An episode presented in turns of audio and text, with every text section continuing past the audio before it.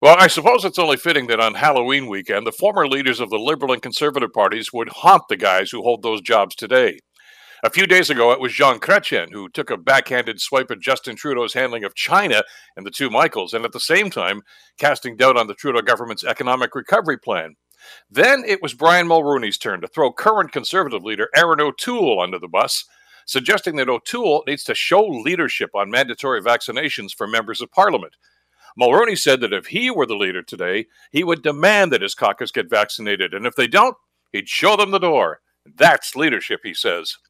The former PM also had some harsh words for current conservatives who oppose the carbon tax or refuse to acknowledge climate change, telling those non believers to, quote, get with the program. So, will a critique from the former prime ministers actually lead to the political demise of Trudeau or O'Toole? Not likely, but it does feed the flames of already discontent that exists in both parties.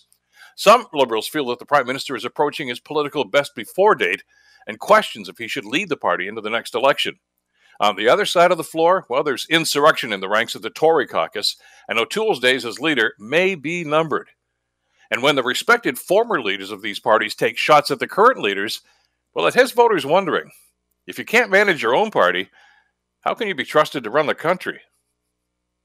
I'm Bill Kelly.